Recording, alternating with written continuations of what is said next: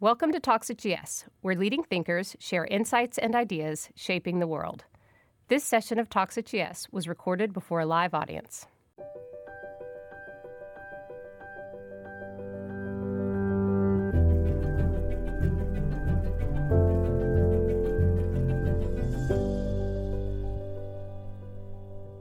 Welcome to Talks at GS. I'm Alison Mass, Global Head of the Financial and Strategic Investors Group in the Investment Banking Division.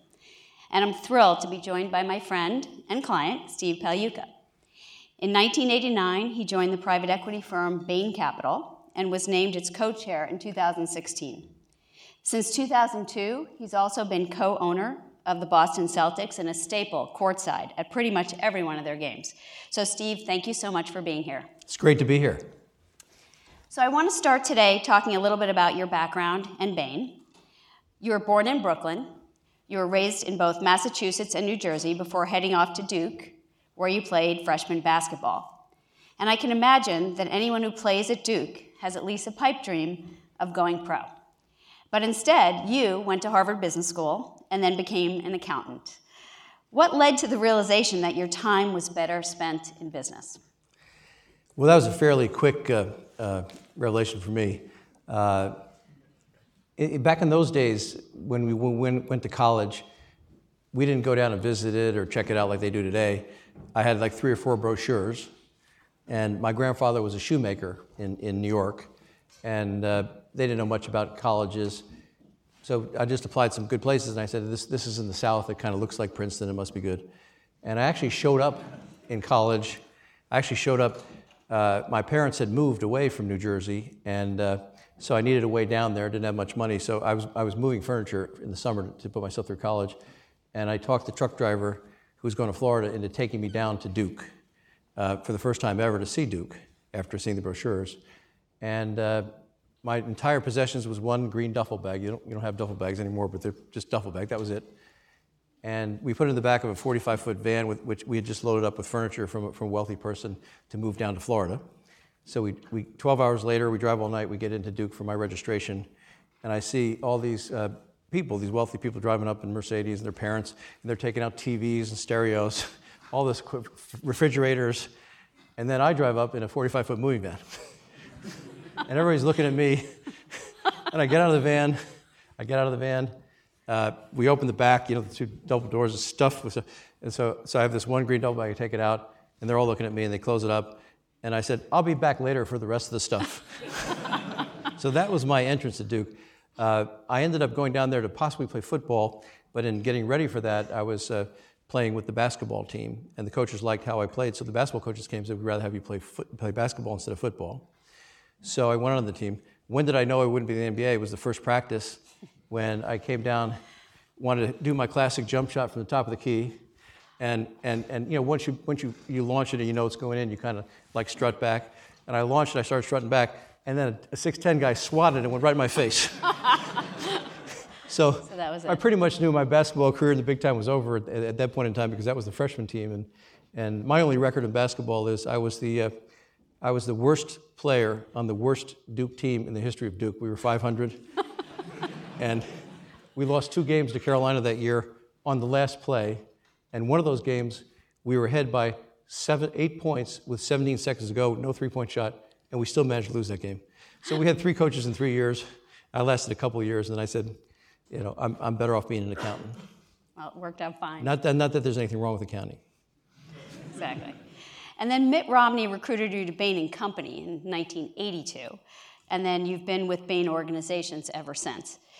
Private equity has evolved a lot over the last several decades, and we'll get to some of the bigger changes in technology and investment philosophy in a bit.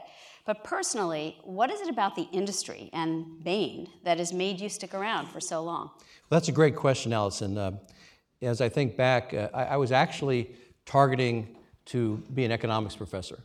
My mother was a teacher, and I was always interested in economics. The reason I majored in accounting is my grandfather and father were always, my whole life, worried about the next depression coming. My grandfather was a shoemaker, people were out of work in the 30s, so they thought the next depression was coming, and their blazing insight, which was true, is the only people employed during the depression were accountants. So if I, they were going to spend that kind of money to get a college degree, I should be an accountant. I didn't want to really study accounting, so I studied accounting and economics. Uh, then I worked in Holland for an accounting firm, which was a lot of fun for my first three years. And I came to Harvard to go to a doctoral program to get a doctorate in economics, uh, DBA, and the MBA program.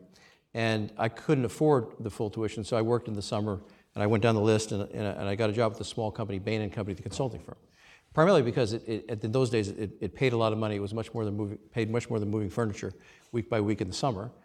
I didn't really even know what it was, so I was kind of off the turnip truck. And Bain was really transformational for me. I had two fantastic bosses. By the end of the summer, uh, I was so fascinated with actually implementing economic theory. Back in those days, back in, in the dark ages, the experience curve had just been invented, the growth share matrix, all the exciting uh, kind of consulting concepts to drive businesses forward. And Bill Bain had a fantastic strategy of using these tools to actually implement them and drive stock price for our clients. And his theory to go against the, what were then the big, big consulting firms, McKinsey uh, and Booz Allen, was to only work for one client per industry, do it for a five to 10 year period, and, measure, and only work for the CEO and measure our performance on how much the stock went up. So Bain was a very, uh, a little bit like Goldman, a very results oriented place, not just writing reports, but getting things to happen. And uh, I became excited about that. And they said, we'll, give you a bonus. You can come here for three years. You've done well in the summer program. And then you go back and get the doctorate. And, and I, I haven't been back yet. I haven't taken them up on that yet, but it's been 30 something years. So now I call myself kind of a, I guess I'm a, I'm a real world economist. So I've accomplished that goal with, without having to do that PhD.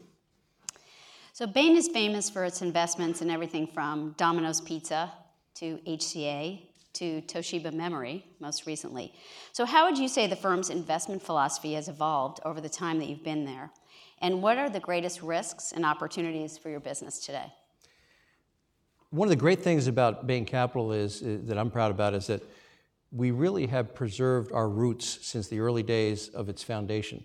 When Bain Capital was founded out of Bain and Company, when I interviewed at Bain Company uh, the first time, one of the attractions was that they said someday we're going to take these consulting skills and actually do, it was called venture capital in those days, and do venture capital.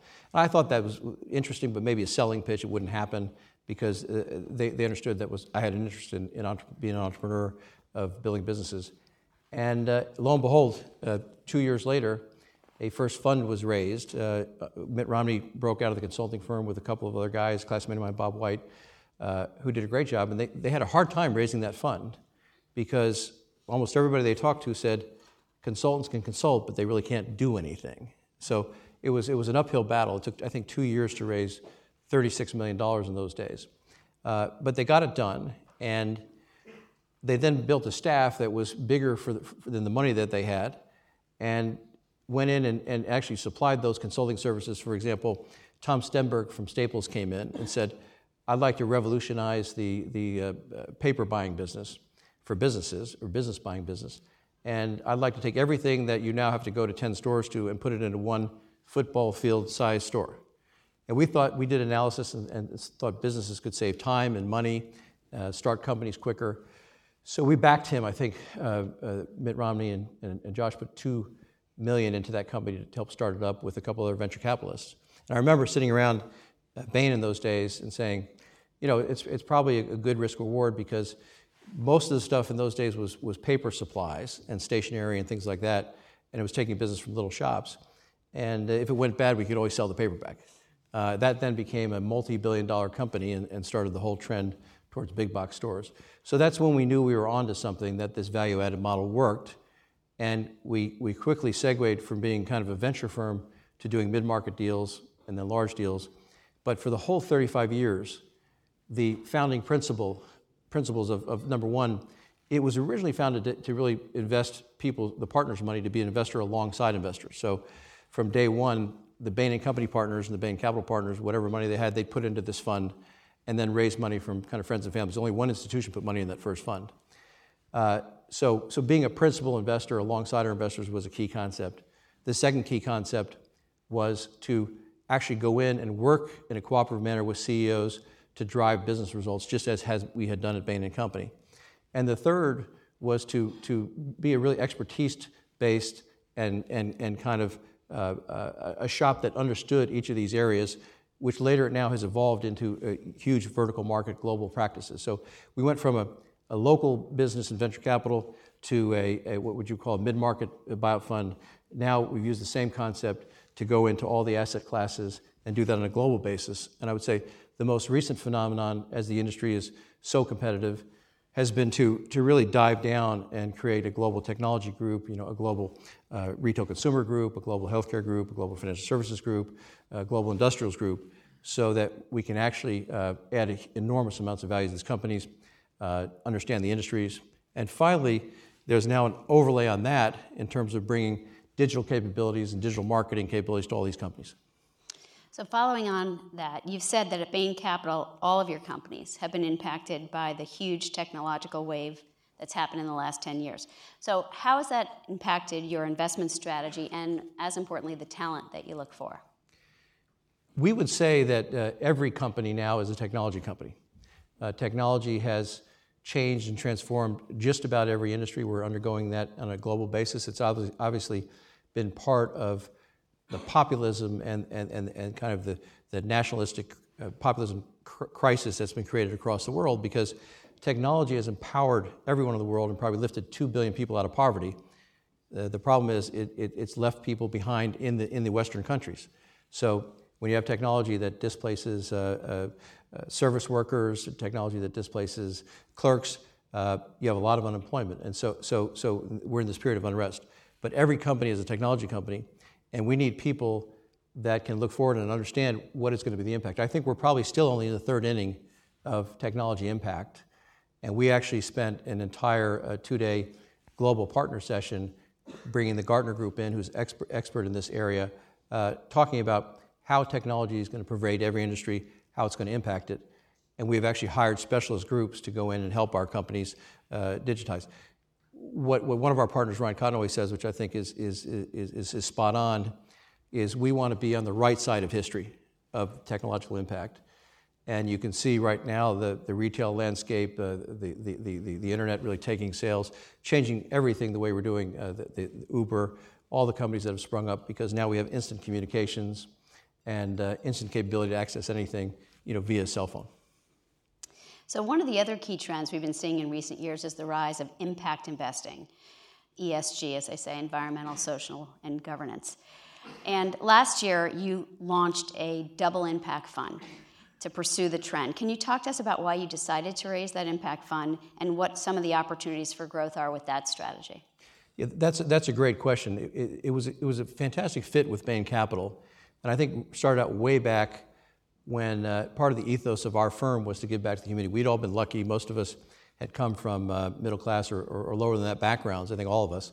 And, uh, and we knew we had a, a, great opportunity to go to the schools we did and, uh, and have this fantastic job. So, very early uh, when I came, and, and, we all had very little money, um, we had an ethic to try to give back to the community. Back then, probably more service because we didn't have much money, but when we made money, it's been a big priority. Bain Capital, as a whole, has probably been the largest uh, donor of any, any uh, entity in Boston, probably for the last 10 years, uh, is in, in, the top couple at least for sure as a small company. So it's been a big ethic. Uh, second, we actually have done deals, uh, not in a double impact fund, that had a double impact uh, bent to it, you know, Tom's, which, which gave away shoes. And uh, our consumer guys under the leadership of Josh Bekenstein and Ryan Cotton obviously spotted a trend that today's generation wants more than just a product. They'd like the product to mean something. So when you put those together, uh, and fund investors are also trying to invest in funds that, that really care about social responsibility. So putting our own kind of ethic, plus what investors wanted, plus our experience, which had been good in this area, plus consumer demand, we felt there was an opportunity to raise a fund to make uh, really great returns for investors, but also have that double purpose. Therefore, it's called double impact. And we were fortunate that several of our partners wanted to do that. Deval Patrick, who, who's a great business person and, and been governor of Massachusetts, also was available and came over and, and loved the idea. In fact, he, he pitched us on the idea. Um, and so that came to very, together very quickly. And it turns out that the skills that we have uh, and the experience we have had has been directly applicable to that. And we now have a, a, a fund that specializes in it. It's going very well so far. And we're very excited about it. And it has, it has another impact in that, in that uh, our people are very excited about it. Uh, it's, it, I, I, think the financial services businesses actually, uh, because of the crisis, because of history, have, have all gotten a bad rap. Uh, Goldman has given away hundreds of millions of dollars uh, for, for uh, uh people in need to build businesses, uh, for diversity, for women. Bain Capital has done the same uh, for, for the last you know, 20 years. so I, I, think having this fund actually is, is, is kind of a statement, you know, tip of a spear, which really talks about the fact that, that the financial service companies have been giving back. And I think it's, it's good to have that, to highlight that for everybody. So before we move away from the business side of your life, uh, I'm sure people would like to hear your views on the macro environment. So as we uh, enter the last few months of the year, markets and job growth remain strong despite uncertainty around trade and the political climate. What's your overall outlook on the economy, both near and long term? And what factors worry you most right now? And what gives you the most hope? Well, Alison, I, I, always think those are dangerous questions. If I, if I knew the exact answer to the question, I, would be doing this remotely from a boat in the Bahamas, I think, uh, near, near, Necker Island somewhere. Um, but I, I, would say, you know, the, the things that uh, excite me are the fact that if you step back, uh, the American economy has, has almost never been better as a whole. Uh, we've been oil sufficient. We actually are an exporter of oil right now. That's not really happened for most of my lifetime. Um, but the discoveries and what's happened with the oil companies in the United States have made us very secure with our own oil, oil supply. Um, we have the best court system and, rule of law uh, of any, any nation that I know. Uh, and we have a, very you know, driven entrepreneurial culture still here in the United States. So the combination of, of, of fairness, of now that we have resources, uh, and, and uh, uh, just the strength of this country has put us in a very good position. So that's, that's, that's the positive side of the equation. If you, if you look out, every, every uh, uh, plane I'm on, every restaurant you go in is full today. So we are definitely at a low employment, full capacity economy, which is, which is, great, is great for everybody. I think underneath the rocks of that, uh, you know, things you, you need to be worried about in the next uh, two years to five years and 10 years is uh, there's an, been an enormous buildup of debt at the governmental level, both at the state level, you know, states like Illinois and New Jersey right, right by here, um, are facing large fiscal problems. And even, even a place like Massachusetts, which is very strong, uh, 10 years ago, the budget for healthcare in Massachusetts was probably less than 10 billion. It's, I think, close to 16 billion today out of a 40 billion budget. So the state has really become almost a healthcare company with, with, with our care in Massachusetts, which is a good thing, but that costs a lot of money. So what could cause uh, issues would be uh, not getting these, and the federal government is running huge deficits again, even though we're at full employment. So the scary thing is, with all that debt building up at the federal level and the state level, is that going to cause crowd out and, and an increase in interest rates? And if those go up dramatically, that's going to affect the all-time high markets. Uh, so to, to, to counter that, uh, you know, we are trying to have a very diversified portfolio. Um, we are looking at more defensive investments right now because we've been in the largest cycle that we've seen in, uh, I think, in history. And uh, interest rates are most likely going to go up. And hopefully uh, we'll manage it so, so it won't go up so fast. And we, if we have a recession, it'll be a mild recession. But that would be the concern. And we're trying to position our portfolio with that in mind. Okay, thank you. So let's pivot to talk about the Celtics and some of your other interests. You became the co owner of the Celtics in 2002 which was a particularly interesting point in time for the NBA, and now the league seems to be in better shape than ever.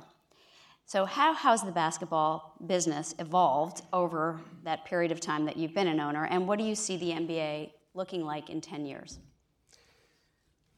When we uh, looked at the Celtics, the Celtics have been an institution in Boston, and, and uh, uh, I've always been a huge uh, basketball fan since my days at Duke. Um, you know, Duke, Duke, is basketball crazy and, and continues to be. And those of you from Duke, they're going to have a great team this year, so I'm excited about that. Uh, it could, hopefully, it'll be a double whammy for me because the Celtics should be really good this year and Duke will be really good this year, so it'll be an exciting year. But in 2002, uh, I would say 25 of the 30 NBA teams were probably at, at, a loss position. And the Celtics hadn't won a championship in 16 years. Um, and the fans were suffering, and, and probably the attendance was 16,000 out of a 20,000 stadium, which is really good for a team that hadn't won in 16 years, but uh, certainly didn't fill the stadium up. So uh, I was fortunate to be called by Wyc Grousbeck and Irv Grousbeck to help partner with them to buy the team. And uh, we, we did, we did a, uh, Wyc was a venture capitalist as well, and we, we jointly did a kind of a Bain analysis of the situation. And to, to be honest, uh, we, we did not see the giant revenue growth that came, But we, what we did see is, is a great community asset, an asset we thought we could improve. And uh, we thought we could improve it in three areas. Uh, the first area was put together a, a management team that would really uh, win a championship. When you win a championship, it's a virtuous cycle. Good things start to happen, revenues go up, fans come back. Uh, and so we needed to get it on a championship path. Uh, the second was uh, it, it, hadn't, it had done some good things to the community, but it hadn't really focused on using the power of that 40 year Celtics brand in the community. So we formed something called the Boston Celtics Shamrock Foundation. And we put together a fantastic ownership group in the community, all local folks. And uh, we capitalized that with a lot of money. And, and, we're, we're, coming into our, I think, 16th gala now, which we raise over a million dollars every year and give, give that out to Focus Charities in Boston. We get our players involved and all the owners involved. And the third piece, from a business standpoint, was to uh, make the fan experience a lot better. You can't win every game every night, but what you can do is make a fan experience better. So when we, we took over the team, they didn't really have email lists, they didn't really have customer relations, they just sold tickets. They didn't have market segmentation, they didn't have uh, ticket pricing studies, they didn't have, they didn't have cheerleaders. There's a great story about that, uh, have, having, having dancers at the games. There, there was 30 NBA teams, one NBA team didn't have uh, dancers at the games which, which in Boston means that if you have the, the time out of the quarter, there's just silence and people are talking. It's kind of, kind of was, I went to these games, it's kind of weird. People are just talking and, they're, and then they go back and play. So, so there wasn't a flow of excitement in the game. So we went to Red Auerbach the first day. We flew down to Washington and said, Red, we had this little business plan in our, in our pocket and we, we were going to introduce the concept of cheerleaders. And so before we did that, he, he said, I have two pieces of advice for you guys. And he was, he was sitting at a desk with a rotary phone and a hundred letter openers and some old ties and, and, and had been there for 30 years. Nothing had changed. It, literally a rotary phone. And so he said, he said uh, guys, first thing is you need to get players that are instigators and not retaliators. So he wanted us to get players that were really, you know, would go out there and instigate. He said, great. He said, second, never get dancers or cheerleaders. They're nothing but trouble. so he was a very powerful guy in those days. So we, okay, we shelved that plan. And it took us five years, and we finally went down five years later because Mohegan Sun had come to us and said, uh, We will give you $500,000 to sponsor a cheerleading squad and dancing squad.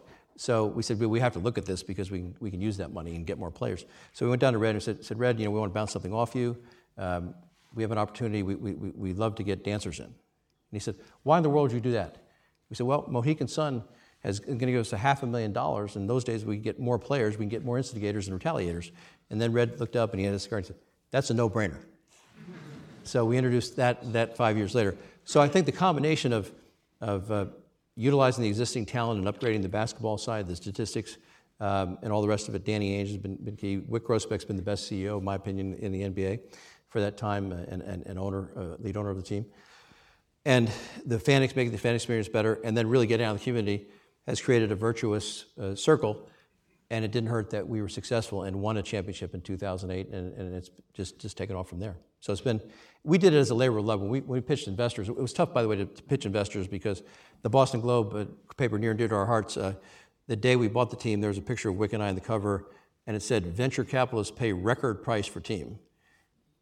And with that headline, every time investor we went into, they go, "Oh, were we getting a good price for this? it can't, can't possibly be. It's a, it's a record price." It Turns out it, it was a pretty good price. Uh, it didn't seem so at the time, uh, but it was a labor of love. And we used to tell investors, "We're not." Co- the name of the company was Banner 17, bold name because we had 16 banners. We're trying to get a 17th, and we used to say, "We're not going for 70% IRRs, by 17 championships." And our, our pitch to you is, we'll try to not have you put more money in this thing. That was the pitch. And we got a great group of community Boston investors, a lot of partners at Bain Capital, Paul Edgley, Don Ferrante, uh, and some guys outside of Bain Capital and, uh, and the Grousbecks. And it's been, been, been a great story ever since. That's great.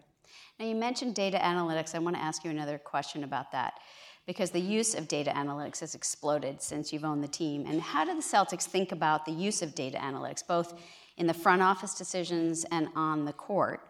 Um, and has it impacted your management style or investment analysis of the team? We, uh, from, from day one, when we did that study I talked about the three pillars, the first pillar was to put in place a, a system and team to get a, champ, a system and process to get a championship team. And uh, we all obviously had read Moneyball, and we thought there'd be some applicability uh, to, that, to Moneyball in basketball. I think we were one of the first people to, to do this uh, back in 2002. uh, one, a guy who we had hired uh, through a contact of mine named Daryl Morey, who's now the general manager of the Houston Rockets, uh, which, which there's all hope for you because Daryl Morey at that time was an analyst for Parthenon Group, who we hired to help do this study. And we liked him so much, you know, Wyc offered him a job to, to be a kind of, kind of a COO position. But he also had gone to MIT. And he's the guy that originated the MIT Analytics Conference, actually. The first, I went to the first conference in 2002. It was probably half the size of this room in a classroom at MIT. It's now grown to thousands, and it's, in, a, in a huge uh, convention center. But we all thought we should do this, this statistic analysis, and we actually had some Bain folks help with this too. And we did a lot of studies of, of, of things that predicted if you'd be a good player or not, um, uh, stats that would look at your high school and college stats uh, and how that would compare to the pros, um, and, and developed a kind of regression model to help us with the draft. That was, I would say that that was regression, you know, 1.0. We're on 15.0 now. Um, that started to work, and, and, and, and, it's always critical, as you know, with management teams. A lot of the folks in basketball said, I, I don't want to see that stat stuff, you know, just burn that up, and you just waste a lot of money. We have a very enlightened uh, group running uh, the basketball operations Danny Ainge, Mike Zarren, uh, Austin Ainge. Um, and we actually hired a PhD from Duke uh, to help uh, supervise the stats, uh, the stats division. So they've got better and better, better and state-of-the-art tools, and it also has now been expanded to help players. So they can look at tendencies of other players. So before we go into a game, we say we go to, we have a customized video for each player saying this is what the what the person covering uh, your covering is going to do. He, he, he, shoots from the left side 60% of the time, so you know he's mostly going left. So we feel like our, it's helped prepare our players. It's been a great tool, and our staff has they've integrated. They, they have uh, embraced it, so they actually use it. It doesn't just a report doesn't just sit there. And then we have a coach that has signed on to that as well, Brad Stevens, one of the most analytic coaches in the NBA. So it is a, a great uh, basketball operations machine, which I, I marvel at every day what, what they do and how prepared our team is. That's great. Now, the Celtics have a lot of history. You talked about Red Auerbach. There's obviously so much when it talks to the players Bill Russell to Larry Bird. And you've added to that history, as you mentioned, with your championship in 2008, the franchise's first in 22 years before that. So, can you talk a little bit about that moment when you won that championship and your general approach to helping run the team? Well, the, the, uh, the, uh, uh, that moment was, uh, was really a, an incredible moment, and hopefully we'll, we'll repeat it again at some time in the next five years. Um, but we had, we had struggled. We'd come off uh, one of the worst records we'd ever had. Um, most of the, uh, this is a good management lesson, most of the fans were you know, screaming, you know, fire Danny Ainge, fire Doc Rivers, and some even fire, fire the owners, which, you know, it's hard to fire the owners, but, but, but that wasn't feeling good sitting, sitting in those seats. Uh, you know, I was going to go to the game with a bag over my head. Uh, and, and, and, and we met and we kind of assessed the progress, even though we hadn't done well. The reason we hadn't done well in the fourth year was because our star, Paul Pierce, got injured, was out 57 games. Our second best player was out, and we had a lot of young, new talent. So we thought Doc, who was a fantastic coach, was doing exactly the right thing. Danny was doing exactly the right thing. So we never even thought about making any kind of changes. Many uh, team owners, when you get that publicity, they change because there's a lot of pressure. You know, you're, you, I never thought when you bought a team, I'd be driving down the, the Mass Pike and you hear on talk radio, uh, oh, the, you know, the, these guys are terrible. What are these owners doing? You know, you know and, and you react to that. We decided we're going to go fact-based analysis and go on performance and merit. So we kept everybody in place. And the very next year, those draft picks paid off. We were able to trade one of the picks uh, that we had done previously for Kevin Garnett, uh, and then trade a pick for Ray Allen, add that to Paul Pierce and just a year and a half later or so, we won a championship. So one of the lessons is when you when any business at Bain Capital or buying a team, you want to take a patient, rational, fact-based approach, not be affected by the outside influences. There's much there's outside influences, as you know from being at Goldman Sachs, but they're intensified in, in, in the sports business. So I think patience and and taking and having a strategy, and then and then secondly, great communication. So so we, we communicated our strategy to the fans. We're going to take a five-year approach we're not going to short term it. We're not going to bring in a 39 year old player who might be good for one year and give us five more wins. We're going for the long term championship haul. And our fans brought in. So even before we started winning, it went from 16,000 to 17,000 to 18,000. And then when we got uh, uh, uh, Garnett, it filled up. And it's actually been, I think, sold out ever since, ever since that time. And because we've done it once as a team, when those, when those players had, had uh, retired or, or, or, not here anymore, we began the rebuild, which was a very quick rebuild about four years ago, with the same kind of strategy, and the fans stuck with us, and, and so it gave us the revenue to do that. And now I think uh, you know we have a very very competitive team this year, maybe in the top two or three teams on paper, and we'll, we'll see what happens. So we're excited about trying to do it again. So you mentioned being visible during the games. And just like Spike Lee is a fixture courtside here for the Knicks, you're a fixture courtside in Boston. And a lot of the owners sit in fancy covered boxes up at the top. Why is it so important to you that being close to the action and uh, that fan base? Why is that so important to you? Well, Wyc and I were fans first and, and owners second. Um, you know, we learned a lot of lessons how to be owners, but we, we started out as fans. And uh, oddly enough, it's a little bit serendipity. The previous owner, um, when we bought the team between sign and close, he would only give us two seats. He gave us two seats together on the baseline. And so we were forced to sit there. So we sat there and we loved it because we were right on top of the players, the action. You know, you, could, you, you, can you can see everything. You can get into the game. It shows support for the players. And so most of our ownership group, actually all of them, you know, sit on the court, and uh, and, and and and so we become close to the players. The the fans see that we're we're real fans and we're enthusiastic. And again, it's part of that virtuous circle: local ownership, give back to the community, be involved in the team. Uh, show people you're trying to win, and then people trust you, and, and, and they keep coming, and, and it's a it's a it's a big uh, party at the, at the garden every night. I've sat in those seats next to you and gotten texts from people in bars in New York who have seen me. That's how visible. Well, that's just because that's just because you're famous. It's not not, yeah. not, not because you're going to Celtics game. exactly. Touche. Touche. Um, so over the past year or so, we've seen more and more sports figures entering the political fray. And NBA Commissioner Adam Silver has supported players speaking out on issues that matter to them. So, what is your take on that? And how do you counsel your players in terms of speaking out in appropriate ways? One thing I love about being part of the NBA from, from day one and observing it from the outside and then being part of the uh, Board of Governors, uh, starting way back with David Stern, who was a fantastic, uh, you know, I think, transcendent commissioner. Uh, the NBA has always been at the forefront of civil rights, um, of, uh, of, of speaking their mind, of doing the right thing. Um, David Stern was unwavering in that, and I didn't think that could be taken to, to, to, to the next level, but Adam Silver has taken that to the next level. He's made uh, early in the game very courageous decisions regarding the Clippers franchise, regarding uh, how we're going to be as a league and what we're going to do. And we've developed, a, a, I think, a fantastic partnership with the players. The league is also the number one league in having diversity as coaches.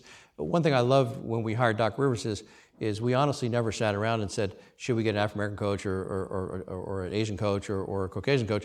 We said, let's get the best coach. The best coach on Danny Ainge's list was Doc Rivers. So we went heavily after Doc Rivers. And, and so that, that in, in America today, that's incredible because that wasn't a factor. We hired the best person, and, and he's African American, and there, there are, are, are uh, high positions throughout the NBA uh, that are like that. So I'm very proud about that. And Adam Silver and David Stern were proactive about those kinds of approaches. And in terms of the partnership with the players, the players are very smart people in the NBA. And uh, we support the players in what they want to do. We, we, our pitch to the players is we'd love to work with you to effectuate actual change. So the Shamrock Foundation, the NBA Cares activities, we proactively work with the players to change communities, to use their power to, to make a better world for, for everyone out there, for people that, that are in need. And, and we support them in, in those approaches and what they say. So, so we want, we want to not, not just talk the talk, we want to walk it, and we walk it with them. So that's resulted in our players, I think, really getting into it, getting into we, I, I go, I've gone several times to uh, uh, NBA Cares events, technology events, uh, South Africa, where we, we uh, have an NBA uh, summer program to help kids, and, and we built uh, houses for Habitat for Humanity. My kids, have, each my, one of my kids has been down there to Africa to help with that. So, so Adam Silver uh, and David Stern have, have, I think, laced this whole social responsibility into the league. And uh, I think it's, it's a great example of how the league is even much more popular because of that.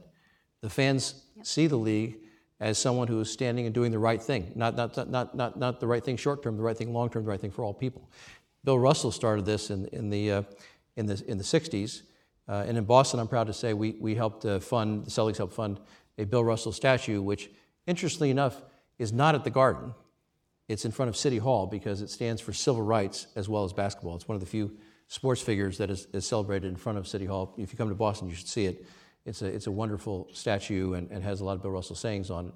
But, uh, but the NBA fostered that, they supported that, and, and everybody from the NBA came up for that opening, including President Obama. So we're very proud about that. It's a great history. So, finally, speaking of politics, uh, in 2009, you ran to replace the late Ted Kennedy. And American politics has changed drastically since then. What's your take on the current political climate? And given the interest in outsider candidates, would you ever run for higher office again? Well, that's a tough. I, know that was on the question list. Uh, uh, you know, if I ever run, at least the good news is I, I actually never drank beer in high school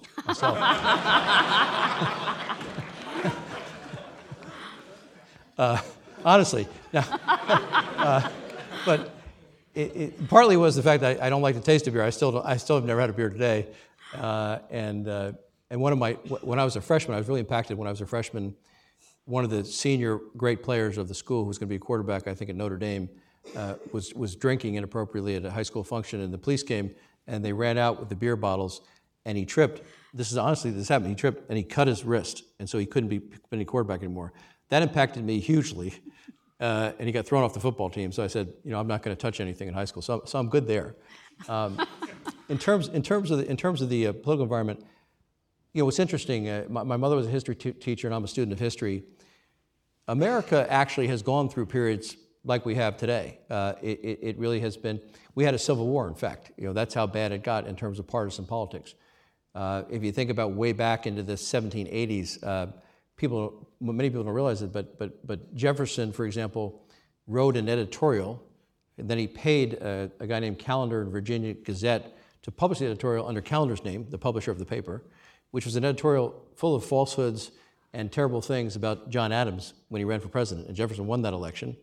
And later, he, he didn't pay the Callender bill. So later, about five years later, Callender sued him. But he was president, so Callender got put in jail. And Jefferson never paid Callender, but it became public that, that Callender said Jefferson wrote this whole uh, you know, piece of journalism. So we've been through periods like this before. Are these fun periods? No. The good news is America normally snaps back uh, out of these periods. And I think the second set of good news is that um, uh, what's amazing is with, with what I would call a reasonably dysfunctional government with huge polarization, the economy and businesses and America in general is doing well. And why is that? It's because of the things I talked about before that we have a great rule of law. Uh, we, we do have a, system of checks and balances, so we can't go too far in any one direction. And uh, that's, that, that, that's a testament to businesses and, and American people on holding those values together.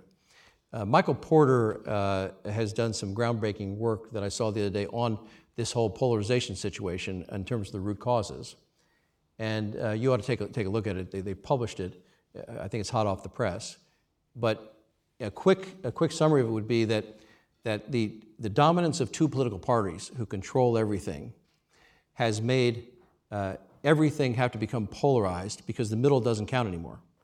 The primaries, they, they, they call someone, if, you, if you're not far left enough in Democrat, you're going to be primaried. You're not far right enough in Republican, you're going to be primaried. So their study shows that the absolute stranglehold of the parties, private institutions, over the electoral process has caused a massive polarization. And so they're espousing changing the voting rules to more the Australian system, uh, which is you rank one, two, three, and four. And in that system, uh, a candidate who has 60% support could win. In our system, uh, you could win 30% and win the primary and then, then become president. So, so their root cause is, is that, o- that only two parties and that, that kind of control has caused this polarization, and we've got to reverse that polarization, and, and uh, it, it makes a lot of sense. So I'm hoping what will come out of this period, what normally comes out of periods of polarization, are reforms that bring us back to the, to the very principles of America where people work together to solve problems uh, and actually get something done with compromise instead of take diametric opposite positions to get elected as, as the primary goal and no, nothing happening. Well, and you didn't answer my question. Would you run for political office again? Uh, you know, I, I, probably did other stuff in high school that precluded me from the, doing that, besides, not the drinking thing, but, but, uh, but, but, but I, I, would say, you know, I, I, don't think I would because when I ran, uh, uh the, the, the, kind of the asterisk is it was a 12 week election. Uh, today's elections, you got to run for two years.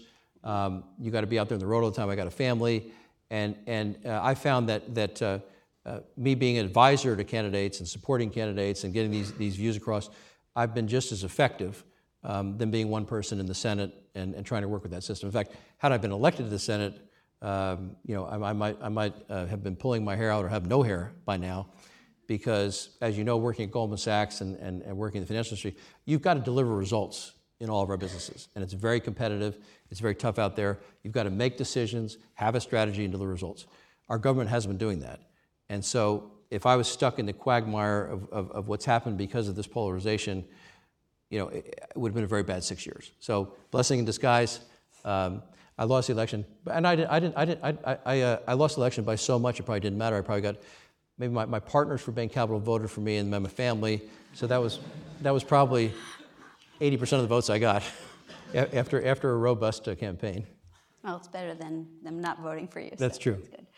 Um, so before we wrap up, I want to, want to ask you some lightning round questions.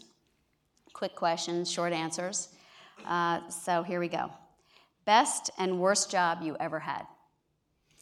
Well, the best job I have is, is, is, is, is now.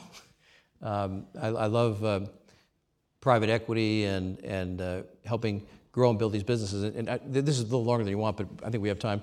You know, when, when, you, when you step back, what you're doing, what we're doing is we did this because we enjoyed consulting and seeing the results of our clients.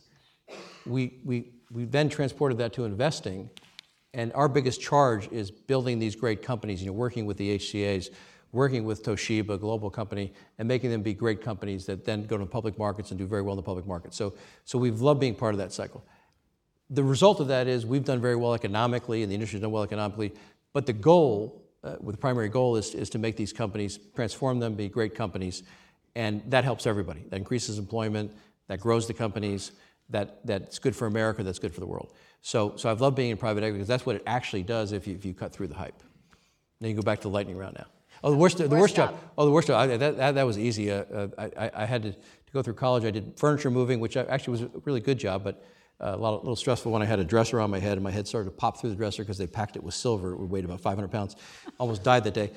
But my worst ever job was uh, uh, a, woman hired me to do weeding, but didn't, didn't inform me that, that I, I was all day, just I was just a young kid uh, pulling out these weeds, and I did a great job. She gave me a big tip. And then when I went home, I started turning red all over my body, and I realized I was weeding poison ivy. that was a bad job. That's a bad job. I would agree with that. That took weeks to recover from. A lot of calamine lotion in those days. So, which NBA player, active or retired, do you wish you could have played like? That's an easy one. Well, there's two of them Kyrie Irving and Jayson Tatum.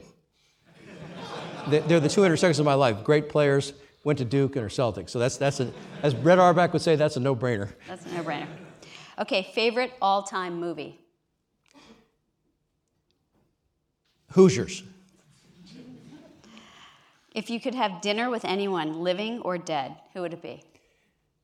I think, I think there's a lot of them. I think Martin Luther King would be up there. Um, you know, the, the, uh, w- w- after we had the Civil War, um, things didn't really change in America for, for until the 60s, and he was the precipitant of that.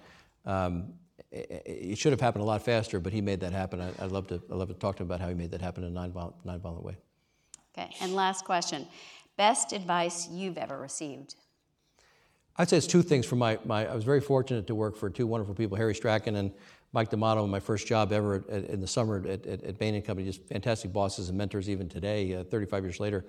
Um, I, the two things they used to say is, you know, you need to treat the clients and treat people how you'd like to be treated yourself. So, so that, that, that, that was an ethic of Bain & Company, and that's extended over to Bain Capital. You know, people call Bain Capital the kinder, gentler, you know, your private equity firm. Uh, and then the second one, which I would advise all of you out there to, to really go by, is realize that all, and, and, and, and probably it's easier to do today than it was when they gave me the advice 30 years ago, realize all the world's a stage. Shakespeare, all the world's a stage because people are, are, are not seeing what you say, they're seeing what you do. So when you go to a meeting and there's stress and you start to, you start to yell at a, a, an employee or a coworker, uh, that's, that's not a good thing. So always think, am, am, I projecting, am I projecting who I really am? Am I, am I doing the right thing?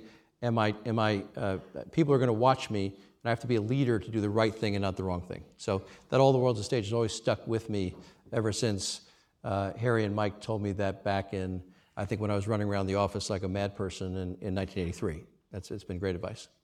Please join me in thanking Steve for being with us at Talk. Thank you. It's great to be here.